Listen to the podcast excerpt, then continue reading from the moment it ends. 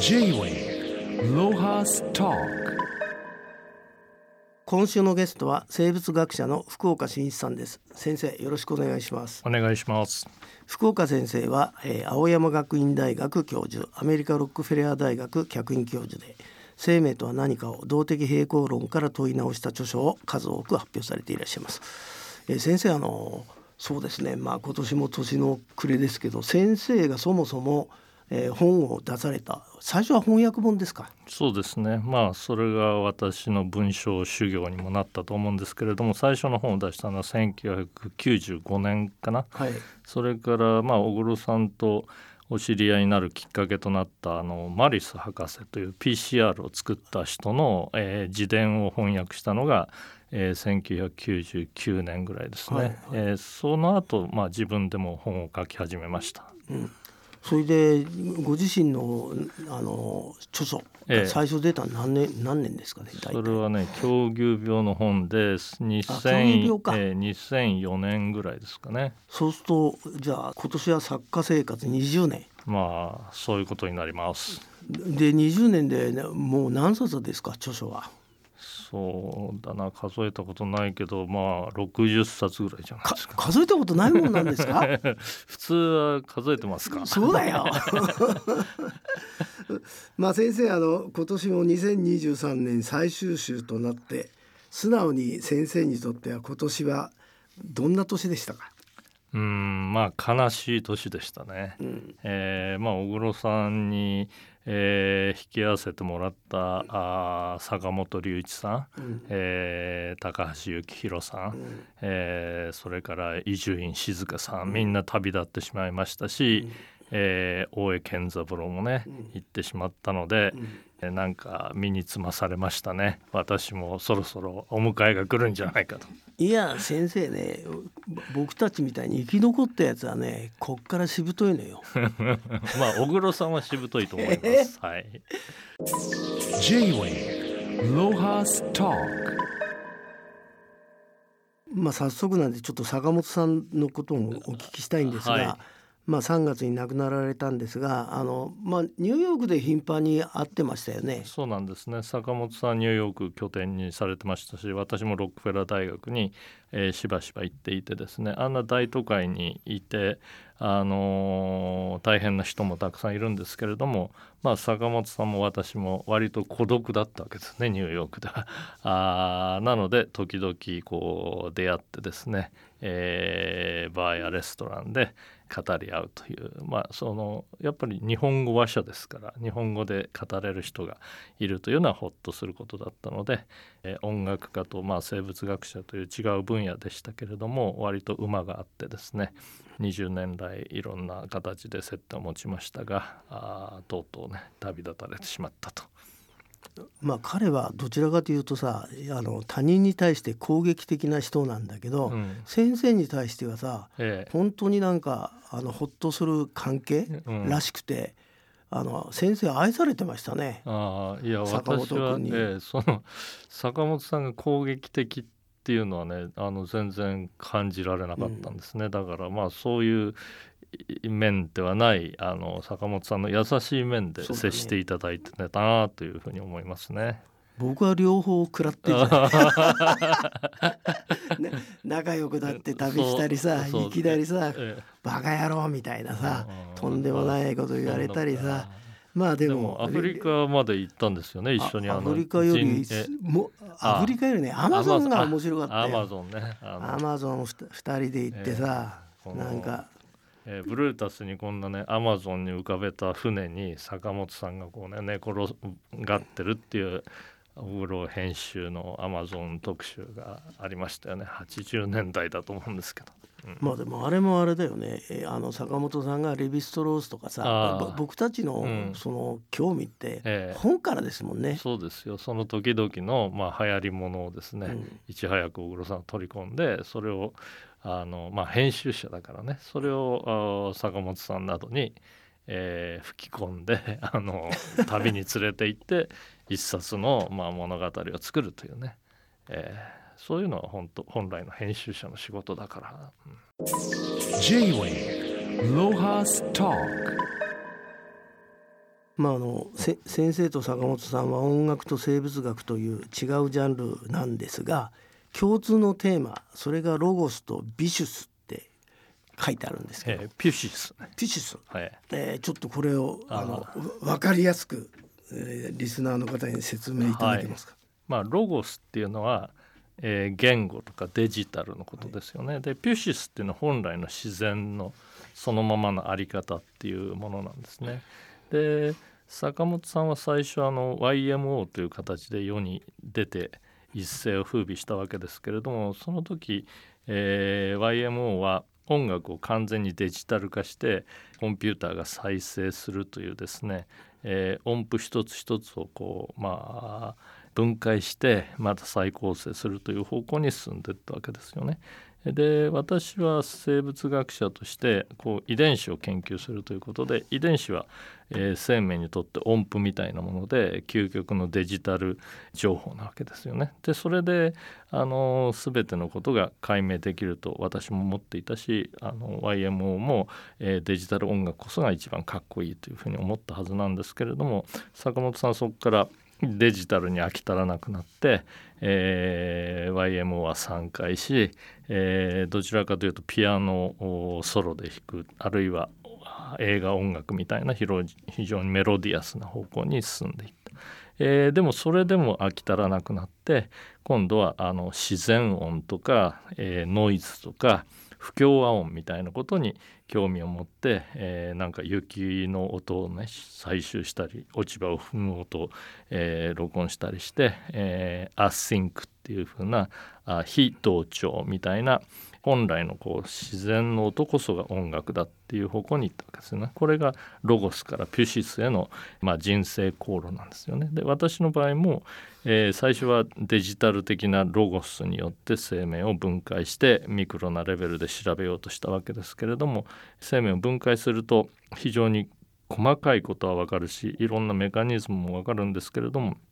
それだけでは生命が生きてるっていうあのー動的なことがわからないなということで、まあ、人生の半ばに、えー、分子生物学の限界を、まあ、知ってですね動的平衡の生命論という方にパラダイムシフトしたとそれはロゴスからピュシスというある種の旅路だったのでその、えー、2人の旅路がですね同型をしてると一人は音楽で一人は生物学なんですけれど、まあ、その辺が馬があった理由なんじゃないかなと思うんですね。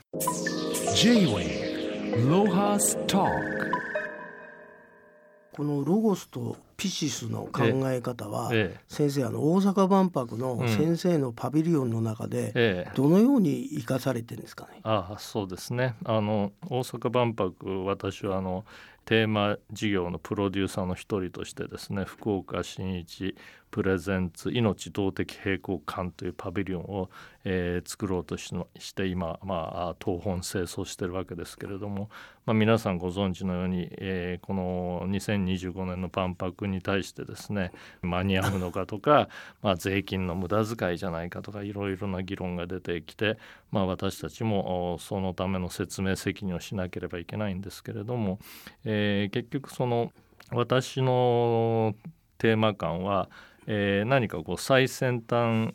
医療とかテクノロジーやソリューションを見せるんじゃなくて、えー、生命とは何かっていうフィロソフィーを見せようとしてるわけですね。それはあの大阪の昔の万博で、えー、岡本太郎がですね、えー、人類の進歩と調和ってテーマなのに人類は進歩も調和もしてないじゃないかということであのアンチテーゼとして太陽の塔というですね異形の塔を建てたわけですよね。でまあそこまで、えー、我々はパワーはないわけですけれども あのやっぱりその、えー、単なるテクノロジー進行ではなくてもう一度生命のねエネルギーや在り方を考えるべきだという、まあ、岡本太郎の思いを継いでですね私も生命の哲学を見せたいということですね。でそれは本来は生命はあピュシス的な全てがつながってるしお互いに双方的な関係によって成り立っている、まあ、あるいは利他的なものであるにもかかわらず人間が作り出した、まあえー、ロゴス、まあ、言語ですよね。あるいはフィクション、えー、文明や都市や、えー、社会制度や法律や貨幣みたいなものにがんじがらめになって生命が本来つながっているのにそれが分断分節化されている。それを取り戻しながら私たちが38億年の長い進化の中からやってきてまたその進化の流れに戻る。つまり死というのも、えー、最大の利他的な行為だっていうことをまあ示してですね、えー、死を恐れなくてもいいということを、まあ、メッセージとして、えー、出したいなと思ってるんですがこれがなかなかあ、えー、まだ発信力不足でですね あの皆さんに伝わってないという、えー、フラストレーションがあります。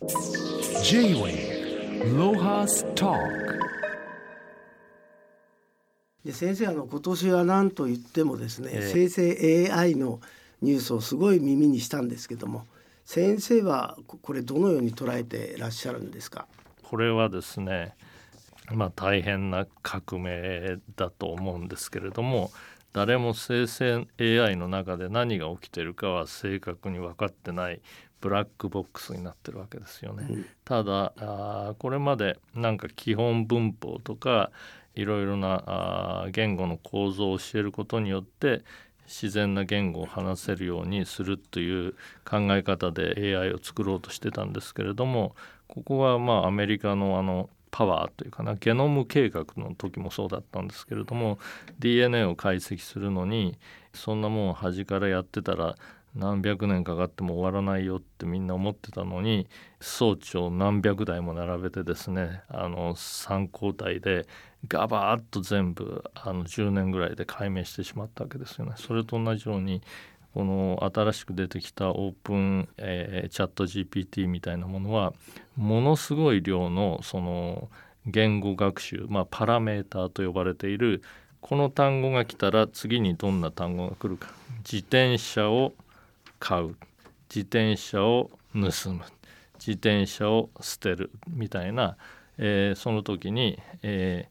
父が自転車を買ってくれた。泥棒が自転車を盗んだみたいなその言語ある言語の前と後ろにどんな単語が来るかっていうのをものすごい学習してそれが、えー、何千万通り何億通りも、えー、この AI が勉強したらですね急に自然に喋れるようになったっていうことなんですよね。でこれは一つはですね結局人間しか作れなかったはずの言語っていうのがそんな大したもんじゃなかったっていうことを一つは表してるわけですよね。人間の赤ちゃんも自然に言語が話せるようになるし、えー、どこにいてもその母語を話せるようになるんですけれども、えー、それは周りの大人たちが話してる膨大な、えー、データを脳が AI 的に組み直して最適な文脈を作り出してる。まあ、昔はあのチョムスキーみたいな言語学者が人間の頭の中にはあの基本文法が必ずあってそれに基づいてあらゆる言語が作られてるっていうふうなモデル論を言ってたんですけれども今回のこの生成 AI はそんなモデル全くなくてとにかく量を学習すれば最適化によって言語が成り立つっていうふうになってきたんで我々作家にとってはですね、まあ、非常に脅威で私はこれまで60冊ぐらい本書いたんですけどそれを全部 AI に学ばせてまあ、福岡新一風に、えー、エッセイを書いてくださいと、えーまあ、これとこれが今週のキーワードなんでっていうふうに与えたら、あの私よりうまいぐらいのそれ風のあのものを書いてくるに間違いないのでいろんな連載に今追われてますからそういうふうにしたらいいかもしれないななんて無双してます。でもそれこそさ 先生あの「週刊文春」ってさ、えー、毎週だしさ、えー、量も決まってるしさ、えー、今までのパタストックは全部あるじゃん、うん、したら勝手にやってくれて、うん、バレないかもしんないね。そうそうそう。ででもああのこの間のね先生の文春の記事でさ、この生成 AI を使ってさ、うんうんうん本の整理みたいな話あったじゃんあれちょっと教えてくださいよ。そうそうまあ生成 AI も何でもできるとは言われてますけれどもあのできないことも多いんですよね。それはあの私あの蔵書がたくさんあってどこにどの本があるかわからないから本棚の写真をこうパチって撮ってその背表紙を読み取って、えー、蔵書のリストを作ってそれを分類してえー、自分の蔵書リストを作れば、えー、まあ仮に本自体は捨てても何を持ってたか分かるしどの本に何が書いてあったかなんかっていうのも思い出せると思ってちょっと生成 AI にですね、えー、本棚の写真を撮って、えー、ここから本の題名とあの著者を抽出してリストを作ってくださいってやったんですよ。うん、そしたらめちゃくちゃなリスト作ってきた。あれですか？まず肝心な読み取りはできたんですか？読み取りができてない。あの、まあ、部分的には文字を認識してるんですけれどもあのその本じゃないだろうみたいな、あのー、本のリストを作ってきたんで、うん、んまあ、ちょ今の生成 AI チャット GPT なんか、まあ、一応英語ベースに作られてるんで日本語のタイトルを画像から読み取って、えー、リスト化するっていうところはちょっとまだ苦手でまあこれも時間が経てばできるようになるかもしれないんですけれどもそういう課題はあるわけですね。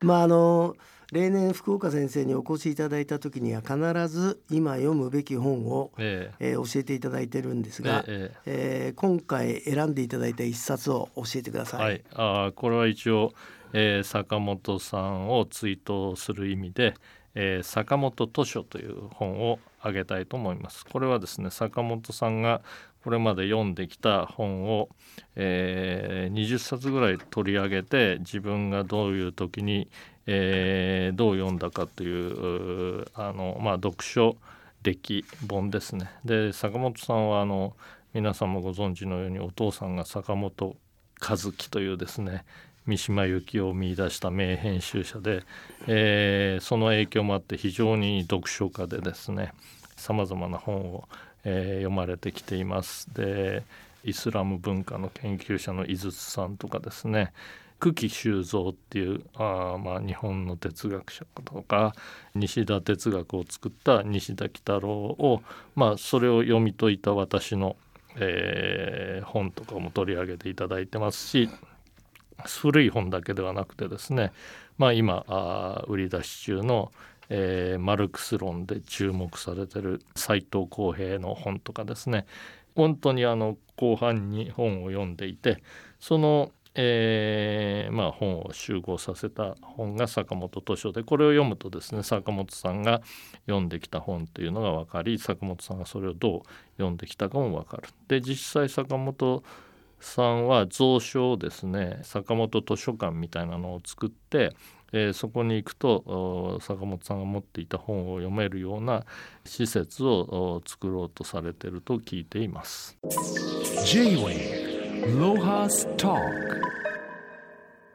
まあ、そしてあの福岡先生の著書坂本さんとの著書対談を収めた「音楽と生命」が集英社から